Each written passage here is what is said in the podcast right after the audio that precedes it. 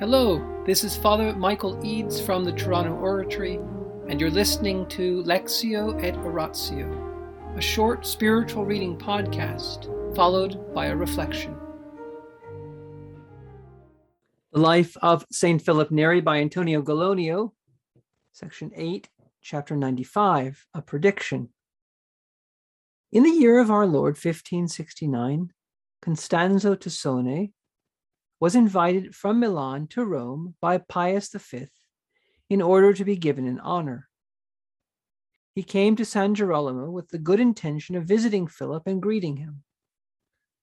When Philip heard of this, he called two of his disciples, teenagers and younger than the rest, namely Ottavio Paravenico, whom long afterwards in fifteen ninety-one, Gregory the Fourteenth made a cardinal for his singular qualities, and Germanico Fideli, and asked them to lie down, pretending to be corpses, on the threshold of the door that Costanzo was about to enter, and to keep on lying there until he had passed through. Nobody understood at the time what Philip meant by this, but it all became clear from events that followed. Only a few days later, Costanzo, who had been in excellent health, was suddenly stricken by a serious and deadly disease and died of it. It was at the same period that a cleric of the Vatican Basilica named Lorenzo Cristiano, aged about twenty or a little more, fell ill. As his health declined, the doctors gave him up. And after having received comfort through the sacraments of confession, Holy Communion, and anointing, he was hourly expected to die. He was in bed and virtually unconscious when Philip came to visit him, an hour after nightfall. He asked those in the room how the sick man was, and then prayed to God. Rising from his prayer, he said, "Enzo, you are surely not going to die of this disease," and went close to him, laid his hands on him, and called his name out loud. Nor was he disappointed. The dying man was woken by Philip's shouting and opened his eyes at once. He felt better, took a little food, and after a few hours recovered his senses fully, was able to speak, and, as the fever left him, became perfectly well again. In the meantime, his doctor, Pietro Crispi, was summoned by the attendants to come back to him in the morning and feel his pulse. Realizing from the state of the pulse that he had recovered, he was amazed. "It was a greater hand than mine that saved you, Lorenzo," he said. "You have been cured by no human skill, but by God's agency." In the name of the Father, and of the Son, and of the Holy Spirit. Amen. Angels of God, our guardians dear, to whom God's love commits us here, ever this day be at our side, to light and guard, to rule and guide. Amen. Most Sacred Heart of Jesus, teacher of teachers, have mercy on us. Saint Philip Neri, gentle guide of youth, choicest of priests, vessel of the Holy Ghost, pray for us. In the name of the Father, and of the Son, and of the Holy Spirit. Amen. The year of our Lord, fifteen sixty-nine.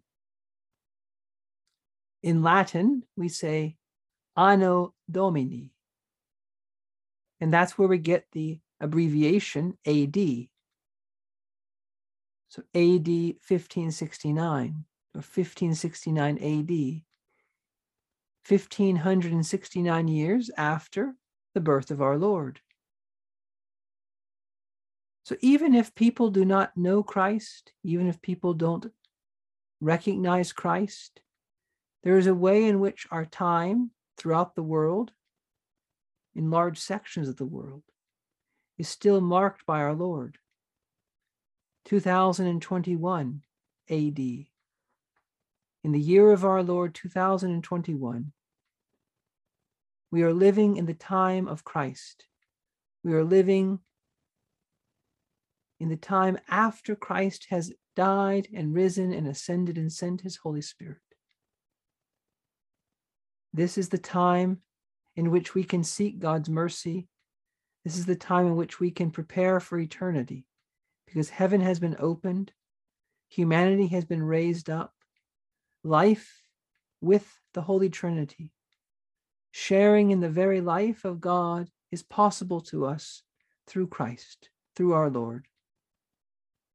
And our great honor is not to be recognized by the Pope, although that could be a good thing if it's God's will. Our great honor is not to have a high position politically or ecclesiastically, although if that's God's will, so be it. Our great honor is to be related to God. Our great honor is to be called to share in the infinite, eternal life of the Trinity. And Saint Philip Neri had such pure love of God that he could not set his heart on any honor of this world, even the highest honors that the Pope can give, whether to make someone a cardinal or some other honor.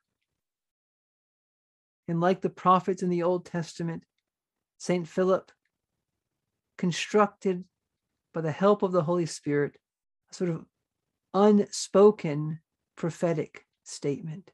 He had these two young men lie down like corpses. People must have been laughing. People, some people thought it was a kind of a joke. You know, what Philip was doing is always doing these kind of funny things. But underneath Saint Philip's levity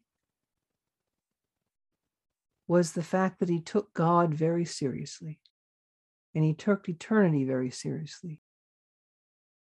And Philip wanted Costanzo Tassoni to think. Think about this sign, ponder its meaning, and be led more deeply into the mystery of God and the means to that mystery, which is death. We cannot enter eternal life without death. Death is the means to eternal life. And sometimes Philip knew when people were going to die. And sometimes he knew when people were not going to die, that this sickness was not till death. Because Saint Philip was aware that God had the right time in the right place for each of us to die. There was a time for each of us that will be the best for our souls and the best for other people's souls, for us to enter eternity. And on this feast of Saint Luke, the beloved doctor of Saint Paul, the great assistant to Saint Paul, let us ask for the grace not to be scared of our death. Let us ask for the grace to welcome it in God's time, in God's way, for his glory. In the name of the Father, and the Son, and the Holy Spirit. Amen.